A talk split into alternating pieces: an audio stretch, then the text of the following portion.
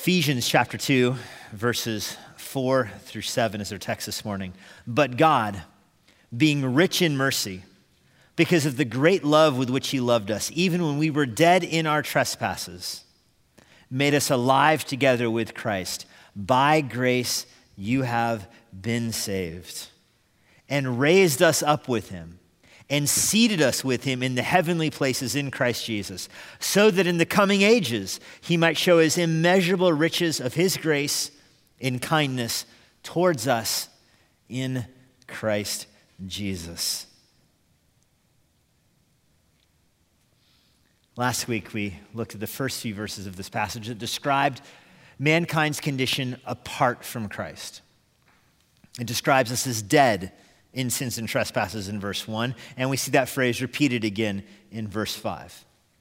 It describes us as being servants of the devil, held in slavery to our own lusts and passions. As we are children of wrath, verse 3 says, like the rest of mankind, we are dead in sin. There is no shortage for the language the Bible uses to describe people apart from Christ. Jesus compares them to blind people, unable to perceive spiritual truth. So much so that the Pharisees ask Jesus after they saw a man healed from blindness, Are you saying that we're blind? And Jesus said, If you were blind, you wouldn't have, you would at least have an excuse. Jesus compares those outside of Christ to blind people, to lame people that can't walk. I mean, what is it easier to do? To tell someone, a lame person, take up his mat and walk, or tell him his sins are forgiven? I mean, they're both equally impossible for a human being to accomplish. They're the same amount of syllables. The point is, somebody who's apart from Christ does not have the capacity to have their sins forgiven. They cannot follow Christ. They're spiritually blind, they're spiritually lame, they are spiritually dead.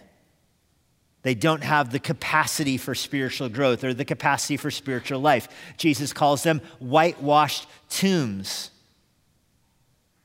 In the book of Jeremiah, God says that those who are apart from the covenant love of, of Yahweh have hearts that are made of stone.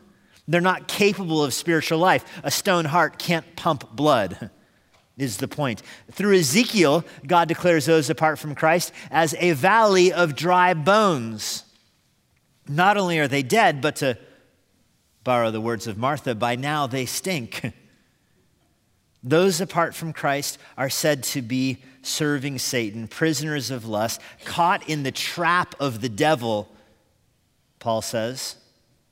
In fact, Romans 7:18, Paul says, "In me that is in my flesh there exists no good thing. That apart from Christ there is nothing good about somebody." So somebody who is absent Christ is spiritually dead, spiritually blind, spiritually lame compared to dead bones with a stony heart. And then in 1 Corinthians 2, Paul says they are unable to understand the things of God. They are spiritually deaf. The, the, the words of Scripture cannot penetrate their heads or their hearts.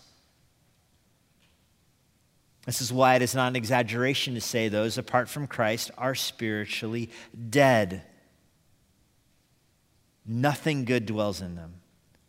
Hebrews 11 says, without faith, it is impossible to please God. And so, somebody who is apart from Christ finds himself in an impossible situation because they don't have faith in God. They can do nothing that is pleasing to Him.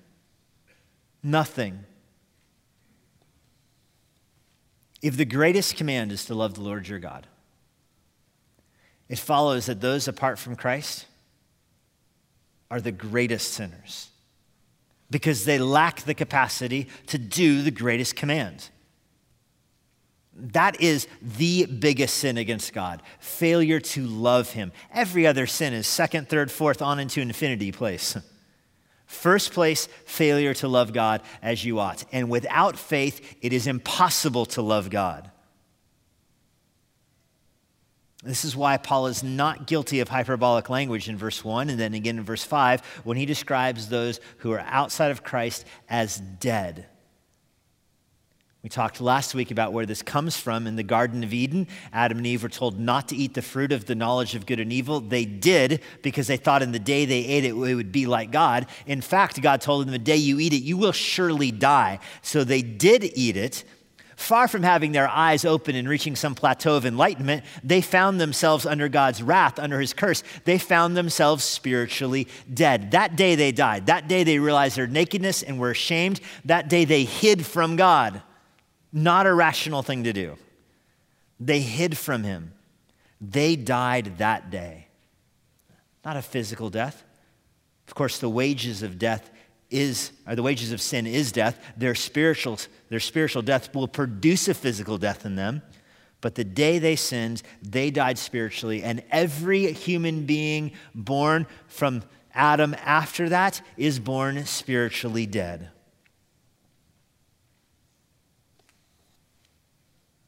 There's no hope for a dead person. There's no hope. A doctor doesn't walk into a room and say, I'm sorry, the patient died. We've got one last thing to try.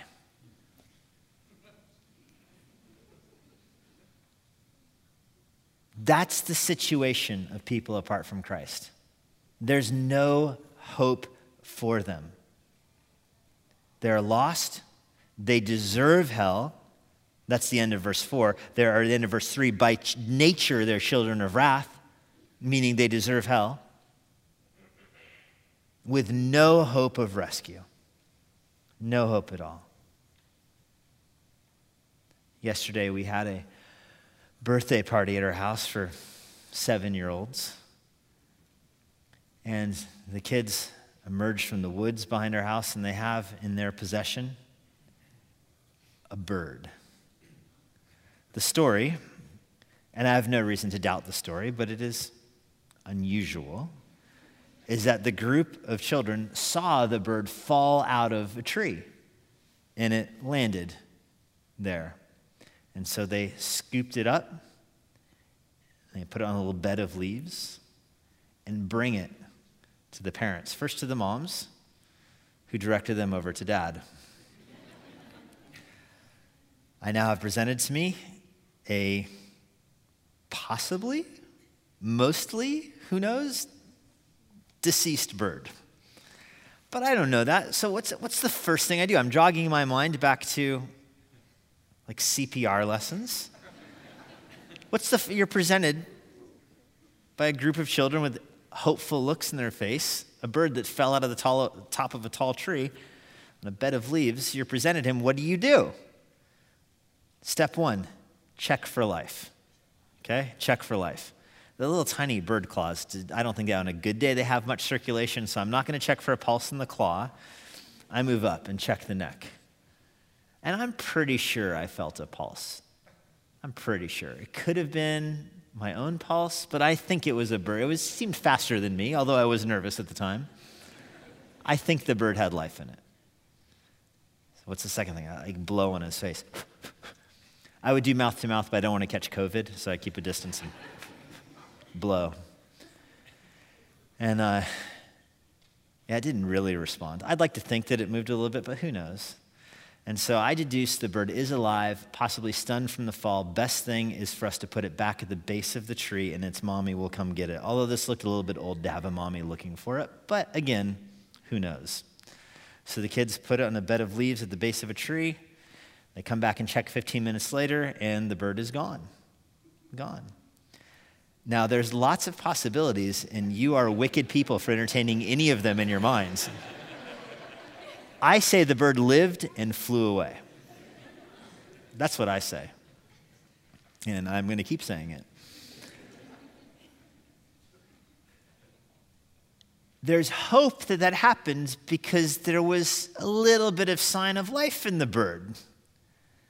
But if the bird comes and the bird is dead, you don't say, put it back in the tree and let the mommy come get it. Do you understand that our situation apart from Christ, it's not like there's a faint heartbeat in us spiritually.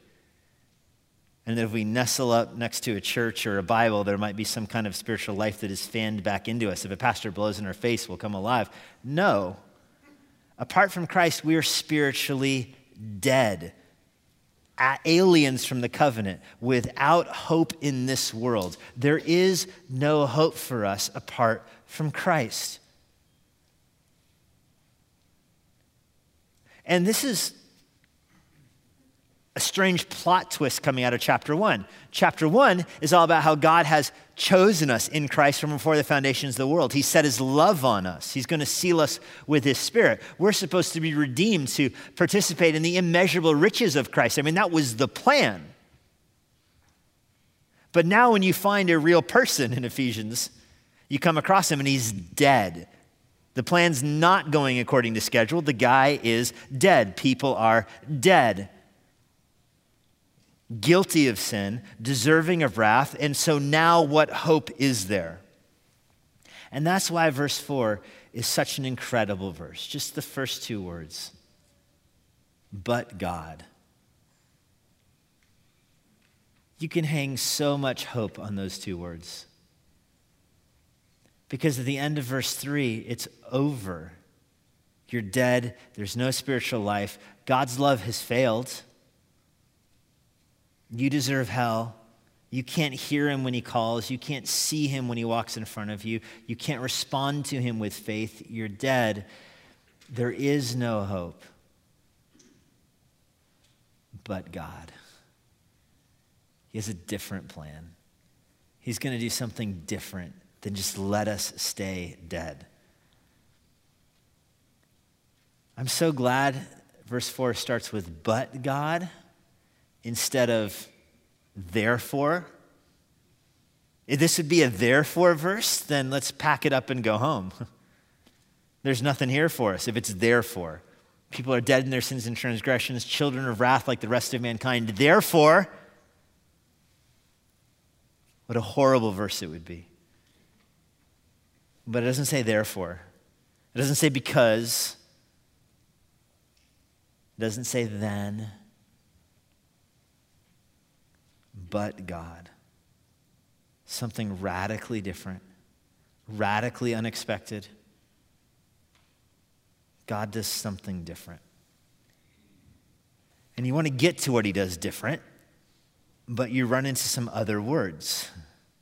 But God, being rich in mercy, because of the great love with which he loved us you're expecting to find the action word here. You're expecting to find, but God saved us, but God gave us faith, but God did this, that, or the other thing. Instead, you run into descriptions that are quantitative words. You're definitely not expecting a quantitative word, you're expecting an action word.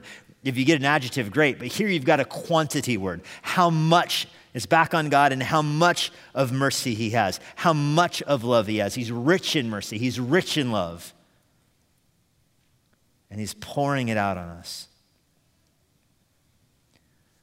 I got a credit card in college back my freshman year in college. Credit card companies just basically gave credit cards to college kids. You would get like a sign up and you get a Snickers bar. It was a great deal for a college student.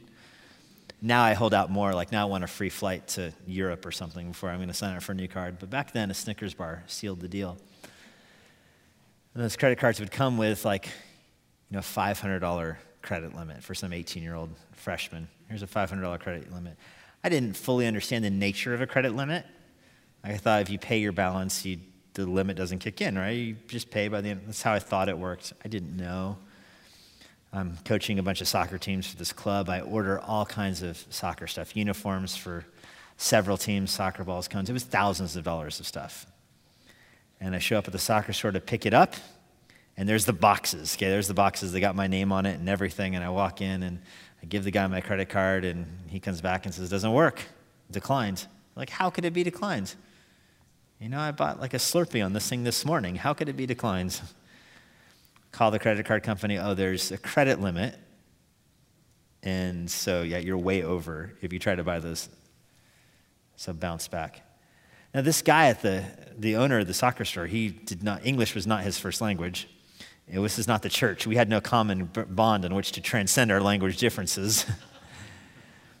he did not want to let me go. I mean, he just bought thousands of dollars worth of stuff to sell to me, and I'm like, I can't buy it. I learned a valuable lesson that day, one I'm still learning all the time and reminding myself of. You can't buy something, you shouldn't buy something, you shouldn't order something unless you have the money in the bank. Don't put it on the counter unless you can pay for it. When God acts on us here, What's remarkable is that he has the grace in the bank. That's what Paul is trying to communicate here. He's going to do something to our dead conditions here. And before he even describes what it is he does to us, he lets us know that God has all of the grace he needs already in the bank. He has all the love he needs to give to us already set aside. He's not going to max out the grace card here, he's got plenty to share. We have this problem all the time. We, maybe somebody's taking advantage of us, or maybe somebody is wronging us, and we work through in our mind is this one of those times that I answer a fool according to his folly, or don't answer a fool according to his folly? And you decide, you work through it in your mind, like, okay, I'm just going to suffer the wrong. I'm not going to respond to this. I'm just going to suffer it. I'll get cheated, whatever. How do I respond as a Christian here? I show the person grace. That's what I do. I show him grace, and then you go to show the person grace, and it's not there. like I left the grace right here. It should be here. I had my quiet time this morning and everything. There should be grace here to share with this person, and yet it is gone already. It's not even noon, and the grace is left. that never happens to the Lord. He's never going to show someone grace and run out of grace, to show someone mercy and run out of mercy, to show someone love and run out of love. He has all of it. And so that sets the table for what he's going to do to us. We're in our dead situation, and yet God has an ample supply of mercy, an ample supply of love. He's rich in both. And so now he's going to act on us. But even before we get to what he does, Paul reminds us again he's doing this while we were dead in our trespasses. While we were dead.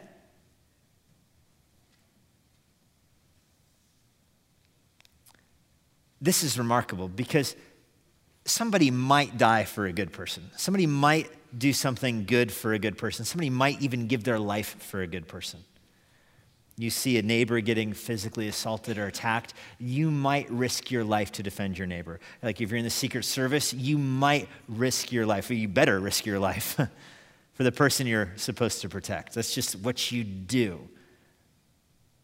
If you see a child getting attacked, you would, I think, just about every one of us would risk their life, even if it's not our child, somebody else's child, any child.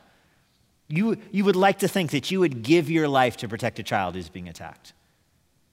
Who knows what you would do when it comes down to it? But in our minds, you'd be like, I would, I would die rather than let a kid be hurt in front of me. That's what we would think. Do you understand when Paul's saying when God is going to act on us here, when he's going to do things, he's going to show us grace and he's going to show us mercy and show us his love, it is not when we are innocent children that are being attacked. It's not when we're a neighbor being attacked. We're not an innocent victim here being attacked by a villain. God is going to show us things, he's going to do things to us while we are his enemy, while we are actively rebelling against him. That's that moment when he acts on us. He first acts on us by giving us Jesus Christ. Jesus comes and dies for us. He takes our sin on him. He leads a life that is perfect and he gives his life to us and our life, which is sinful, becomes his, and he dies on the cross for our sins. That exchange happens, and he dies for our sins. He resurrects from the grave on the, from the grave on the third day, and now, 2,000 years later, you're born, and you're still spiritually dead, even though God already gave you Jesus Christ. He already came to earth, he already died, he already resurrected, and yet you're still sinful, you're still dead. And so now what? And then now, what is what comes next? Let me give you two things from this passage as an outline this morning. Two gracious acts of God on dead sinners. Now, Jesus has come, he's been crucified, he's been resurrected. You're still spiritually dead. You're still a child of wrath. You're still deserving God's judgment. And two things happen. Both of them described in this passage. We'll look more at the gracious part next week. Uh, next week's whole sermon will be on the, the grace alone part that you've been saved through grace. But this week, I want to focus on what it is that God actually does. You're dead. God is the doctor. What does He prescribe for your deadness? Two things. First, regeneration. Regeneration. This is absolutely essential that God, this is the key phrase in the middle of verse 5, made us alive. This is a theological word for regeneration. You are dead and God makes you alive. Regeneration means to be brought back to life, to Generation is a biblical concept. It's from all the begats in the Old Testament that you have an existence, life is imparted to you. You're spiritually dead, even though you're physically alive, you're spiritually dead. So you need regeneration. Your spirit needs to be brought back to life. You weren't spiritually alive and then died, and now you need regeneration. You've always been spiritually dead. It's called regeneration because Adam and Eve were spiritually alive and they died.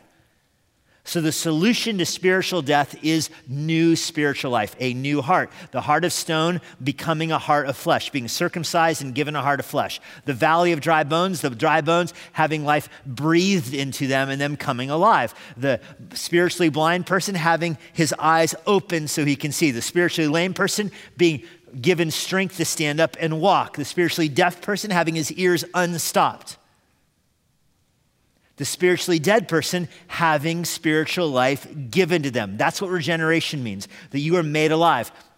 The Bible calls this being born again.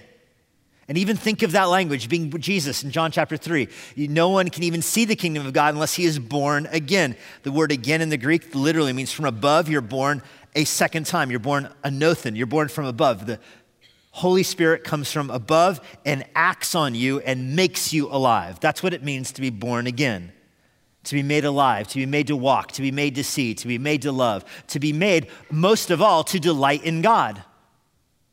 That's what happens when you're born again. You have no spiritual life, and the Holy Spirit unites your dead heart to Christ so that his life becomes your life, that your life became his life, and he does that through faith. So you're dead, the Holy Spirit works on you, brings your heart to life, granting you faith. That faith results in a joy and a life and a fellowship with God. This is not minimalistic language here. There's no uh, Regeneration is not the same thing as people saying, I'm going to make a decision or a commitment. Regeneration is more radical than even that, although decisions and commitments are certainly part of it. Regeneration is about being dead and being made alive. That's what happens at salvation. That's why it's a language of new birth. I mean, there's no more overstated way to say that than a new birth. I told you this weekend was my youngest daughter's birthday party. We celebrate birthdays Every year we celebrate birthdays. Little kids celebrate their birthdays. We have a dinner and she gets a, a, red plate, you know, the, your special plate. And it's, it's a thing and it's, it's happy. It's a day we celebrate her. And we do that every year. And it's my mom's birthday today. We'll celebrate her. It doesn't, it's not just for kids, all the way up, you celebrate birthdays. That's why this language here, that when a person comes to faith in Christ, it's a new birth. It's something more significant than your birthday. There's nothing more radical or transformative that can happen to you than you being dead and being made alive. What else, what else could compete with that? You dyed your hair. Great. That's not even in the same league as you were dead and now you're alive. You got a new car. Great. Not in the same league. New job? No, not even close. You had a, a, new baby, a new child entered your family. Okay, now you're at least in the right league, because it's a birth we're talking about here. It's even more special than that. It's a birth from above. We enter this world by people's choices, man's willed, John 1, verse 12 says. Not true with the spiritual birth. The spiritual birth is not a product of human decision or of human will, but of God who chooses, of God who saves, of God who sends the Spirit and makes the dead alive. And without the new birth, there can be no spiritual growth. Without the new birth, there can be no faith. If without faith, it's impossible to please God. Somebody who is spiritually dead can't have faith. They can't be pleasing to God. What do they need? They need life. If I told you, for you to go to heaven, you have to think that sugar is sweet, okay? And now you're dead, and I put sugar on your, your tongue, are you going to think it's sweet? No, you're dead. You can't taste anything. You following the analogy? The problem is not that the sugar is stale. The problem is not that the sugar was in the, the cupboard for 15 years and it lost its sweetness. I don't know if that even happens, but that's not the problem. The problem is that you're dead. Now, if you are made alive, you come back to life, and there's a sugar cube on your tongue, the first thing you're going to notice, I'm alive. The second thing you're going to notice, I taste something sweet. That's what happens in salvation. That's what happens in the new birth. You are required to exercise faith. You are spiritually dead. God causes you to be born again. Your new birth and faith are simultaneous, of course. The new birth is determinative, though. It's what immediately you are awakened and your eyes are opened to God and you possess faith towards Him. And not only do you possess faith towards Him, but guess what? You realize that God is sweet, He is beautiful, He is a Savior, He is precious to you. Five seconds ago, you were angry with God. Five seconds ago, you were hiding from God, rebelling against God, or loving yourself more than Him. And after the new birth, you find yourself in love with God. Why should a newly born person love God? Because He's rich in mercy and rich in love. And He directs that towards you. So capture this. God in eternity past has set his love upon you. He designed you because he loves you. He made you as an object of his love. He designed you to set his love upon you. And then people fall into sin. So Jesus comes and lives a sinless life and dies for your sin. You now, thousands of years later, are born dead in sin aliens to the promise, an enemy to God, spiritually deaf, dumb, and blind. And now God acts on you. In regeneration, God is the actor, you are the recipient. And at that moment, you see the preciousness of God. At that moment, your mind goes back into eternity past and you encounter the living God and his love that he has set on you. That's what happens. The love is eternal, and because God is gracious towards you, he directs his love towards you. He sends Christ for you. Because he's merciful, he forgives you of your sins in Christ. God doesn't love you because Jesus died for you. Jesus died for you because God loves you. God doesn't show you grace because Jesus died for you. Jesus died for you as an act of God's grace towards you. Here's why regeneration is so important. If God sends his son to die for you, do you think he will forget to save you? It's a, it's a greater to a greater to the lesser argument here. The sending of Jesus to die on the cross for you was the God giving his only begotten Son so that whoever believes in him shall not perish but have eternal life. That's the greater. So God does that. Now, 2,000 years later, is he going to forget to save you? Saving you, giving you spiritual life, is less of a sacrifice to him than it, it was sending his Son. And you need him to save you. You need him to because you're lost in your sins. You're lost in your sins. You were a debtor apart from Christ. You were a debtor who couldn't pay. You were a suspect who couldn't make bail. You were a criminal who was convicted. You were on death row and you couldn't appeal. And at that moment, you're executed and thrown out into the graveyard. and at that moment, God magnifies his love to you by granting you spiritual life. Jeremiah 31, verse 3, I loved you with an everlasting love. And that's a new covenant pro- prophecy right there that God will circumcise our hearts, give us, uh, take out our heart of stone, give us a heart of flesh because he's loved us with an everlasting love. When God gives us a new heart, it is rooted in the everlasting, eternal love of God. God is love, 1 John 4 8 says, and his love is actualized towards us in the person of Jesus Christ and then applied towards us through regeneration. And regeneration cleanses us. Titus 2, verse 11 says, The grace of God has appeared, bringing salvation. He washes us by the water of regeneration, is the language that, Titus, that Paul uses to Titus. Notice that regeneration is called washing. The Holy Spirit cleanses us. So, this is how it happens. You are supposed to exercise faith in God and love God and delight in God, okay? That's what you are called to do. However, you're spiritually dead. So you are closed to God, you're hardened to God, you're blind to His truth, you hear God's commands, your conscience convicts you, you're impervious to all that. You cannot exercise faith in Him, you cannot be pleasing to Him because you are dead. So God brings you to life. Now, you might ask, what is my role to play in this then? If regeneration is God's work, what's my role? Are you saying I don't have a role? No, you have a very important role. You have to resurrect. That's a key part of this. Think of Jesus shouting into Lazarus' grave Lazarus, come out.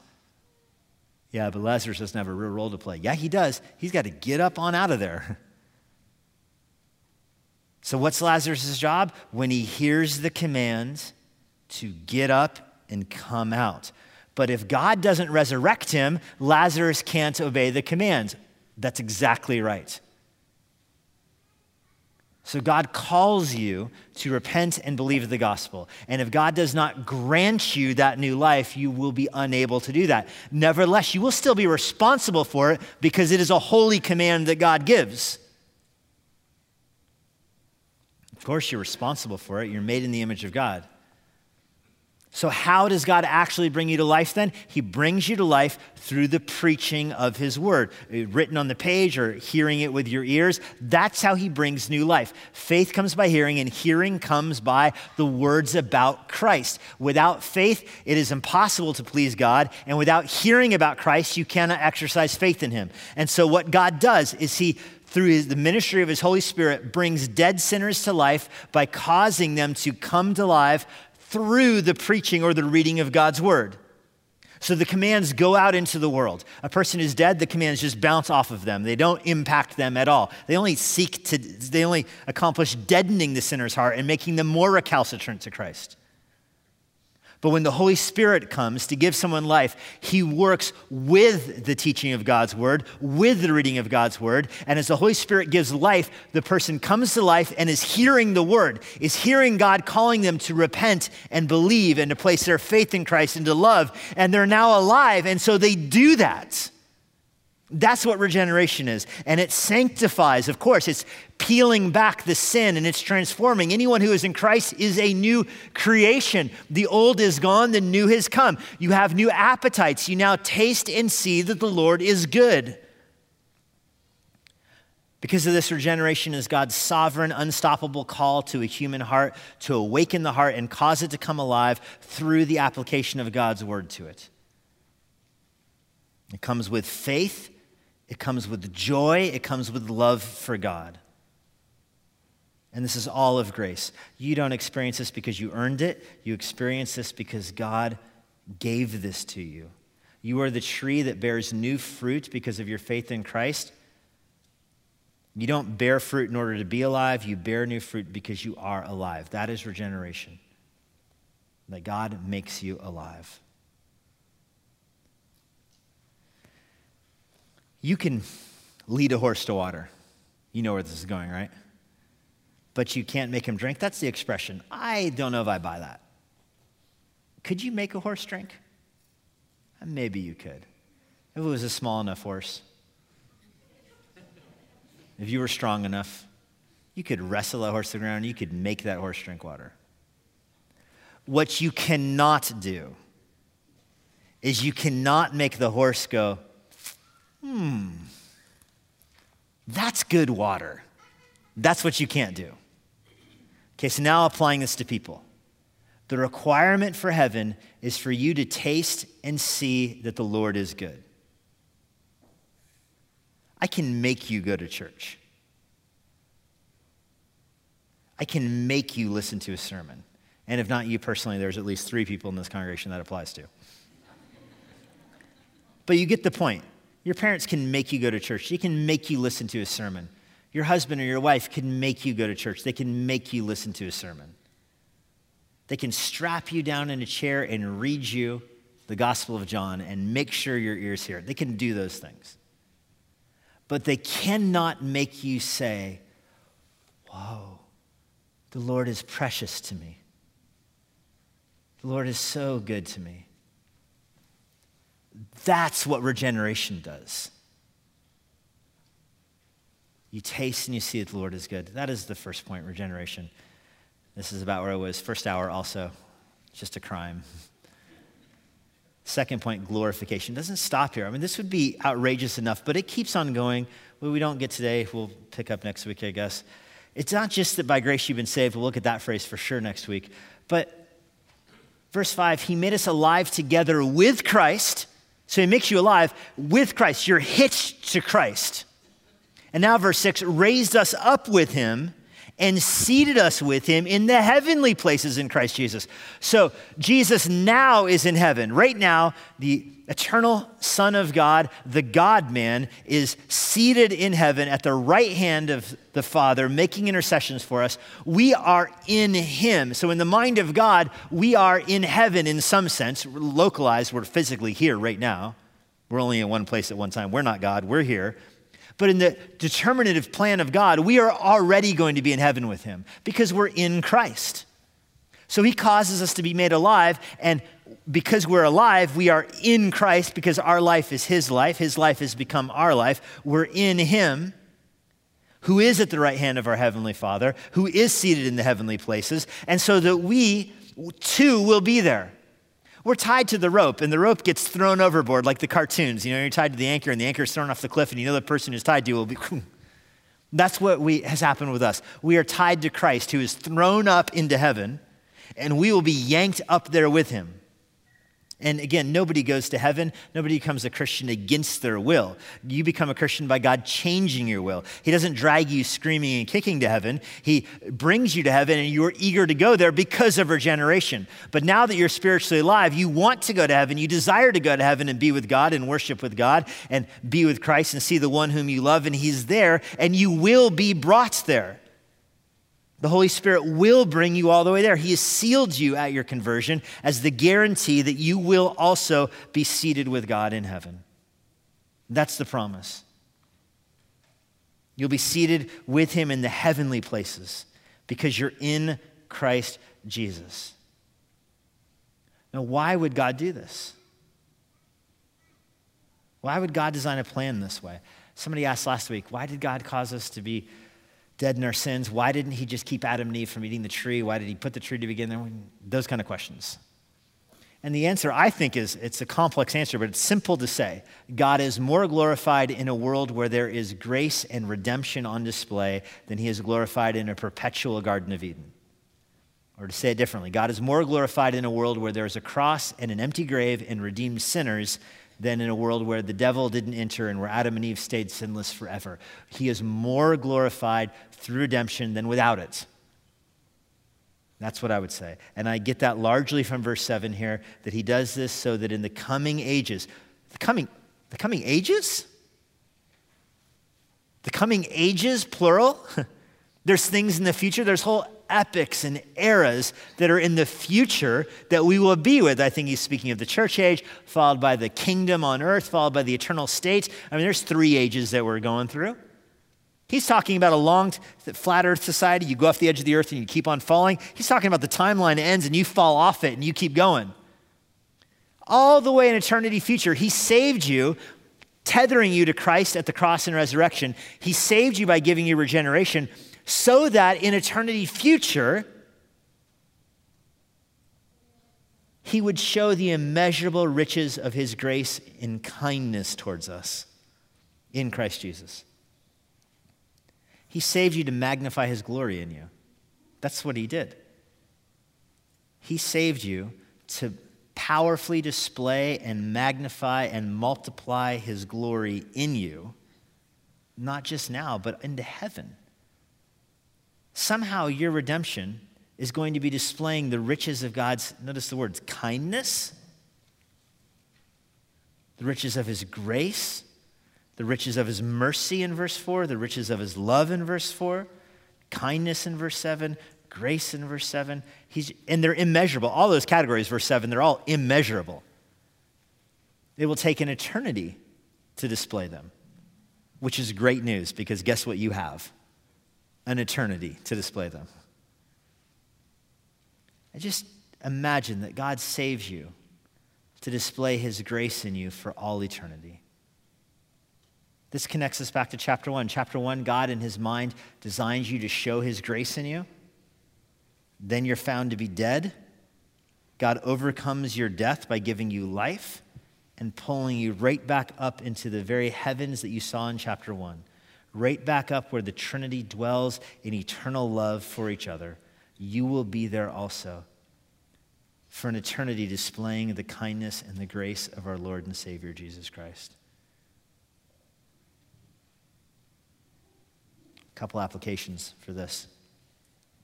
For believers, if you understand regeneration and glorification, you would never look down on somebody who's not a Christian. You look at them with almost thankfulness to the Lord that He saved you, and kindness and compassion towards non Christians, because you recognize apart from Christ, that would be you. The reason you're not as wicked and evil as wicked and evil sinners are is not owing to anything in you, it's entirely owing to God's work in you. So you would never be proud or arrogant. The application to non believers is simple it's Isaiah 55. Let the wicked person forsake his way and run to the Lord, who may have compassion on him. If you're here today and you don't know the Lord, place your faith in the Lord. Believe in his death and resurrection. Run to him and ask him to forgive you of your sins. And you might say, but if I'm not a Christian, how do I do that? You hearing me tell you to do that, you hearing Isaiah 55, run to the Lord. That's how the Holy Spirit works to save you. That's what He works in your heart to bring you to life. That's what He does.